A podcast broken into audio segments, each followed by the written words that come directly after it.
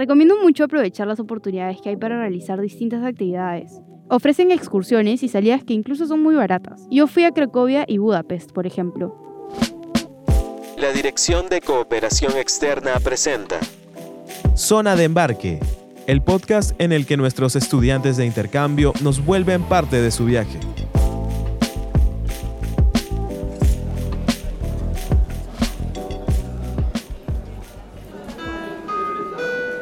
Hola, soy Ariana Enríquez y estoy en el octavo ciclo de Derecho. Hola Ariana, cuéntanos un poco sobre ti. Dentro de la carrera, las áreas que más me interesan son el derecho laboral, el derecho corporativo y el derecho internacional. Desde que ingresé, estuve interesada en participar en el programa de intercambio.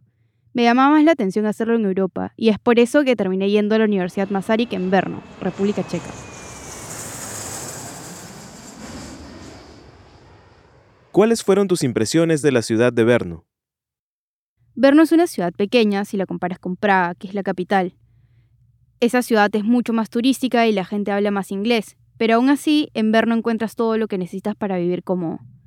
El transporte público es muy bueno, hay buses y tram. No hay metro, pero tampoco hace falta porque la ciudad es bastante pequeña. Yo vivía lejos y no tenía ningún problema en llegar rápido a la universidad. La comida es diferente, pero no está nada mal. De todas formas, yo prefería cocinar. Las personas son muy amables, diría que incluso más que el promedio europeo.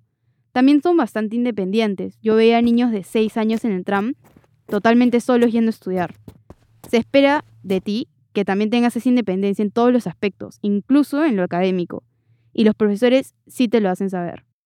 ¿Y cómo es el campus de la Universidad Masaryk? La Universidad Masaryk no tiene un solo campus, sino que cada facultad tiene el suyo propio y tienen diseños arquitectónicos muy distintos. También están alrededor de toda la ciudad, así que hacer trámites también te ayuda a conocer Brno. La universidad te da una IC Card, que es una tarjeta de identidad que te brinda un montón de beneficios alrededor de Europa, sobre todo en los países de la Unión Europea. También te sirve en Brno porque te da descuentos en el transporte público y trenes nacionales e internacionales, e incluso también en restaurantes. ¿Cómo fueron tus clases? El sistema de aula virtual es muy bueno, similar al que nosotros tenemos en la ULIMA. Aparecen las clases con todo el material que vas a necesitar y hasta te muestran un mapa donde puedes ver dónde está ubicado tu salón. Eso me ayudó mucho para no perderme en el campus. Dos de los cursos que llevé no los dictaba un solo profesor, sino que había uno principal y otros complementarios que venían cada cierto tiempo. No había visto ese sistema antes. La metodología es similar a la de aquí en Lima, solo que no hay exámenes en el medio, como vendrían a ser los parciales. Solo rendíamos finales que podían estar compuestos por trabajos y exposición o trabajo y un examen. La dinámica en clase era muy buena, los profesores nos conversaban mucho y también nos invitaban a participar haciendo preguntas y brindando ejemplos sobre nuestros propios países. También llevé un curso de marketing para abogados, donde vimos las estrategias que ejecutan los estudios de abogados para hacerse conocidos.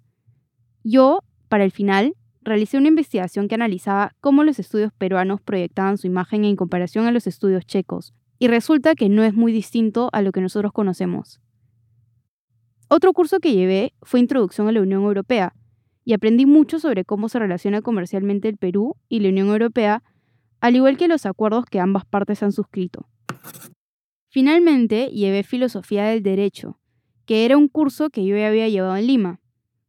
Yo incluso fui con mis apuntes para trabajar en base a ellos, pero me di cuenta de que el profesor tenía una aproximación distinta a los temas del curso. Esto fue muy interesante porque conocí otro punto de vista acerca de una materia que yo ya conocía. ¿Y qué actividades hiciste fuera de clases? La jefa de Relaciones Internacionales de Masaryk se llama Vera y me tenía mucho cariño porque ya había conocido estudiantes peruanos en semestres anteriores que dejaron una buena impresión. Ella me ayudó con todo lo que se podía hacer en la universidad.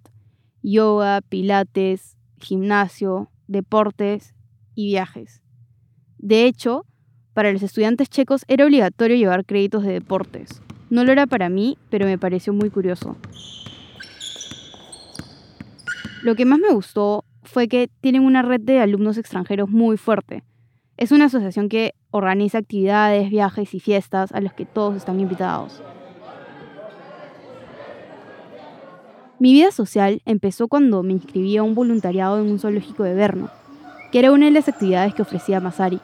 Esto me permitió conocer bastante gente, sobre todo hispanohablantes, me ayudó mucho porque es difícil cuando no puedes comunicarte en tu idioma en una ciudad en donde estás completamente sola. Finalmente, ¿qué le recomendarías a un compañero que está pensando hacer el mismo intercambio? A mis compañeros que estén interesados en ir a Masaryk, yo les recomendaría familiarizarse con el acento checo. Si bien las clases son en inglés, el acento de los profesores proviene de un idioma con el que nosotros casi no tenemos contacto. Recomiendo mucho aprovechar las oportunidades que hay para realizar distintas actividades, muchas de ellas organizadas por la misma Universidad Masaryk. Ofrecen excursiones y salidas que incluso son muy baratas. Yo fui a Cracovia y Budapest, por ejemplo.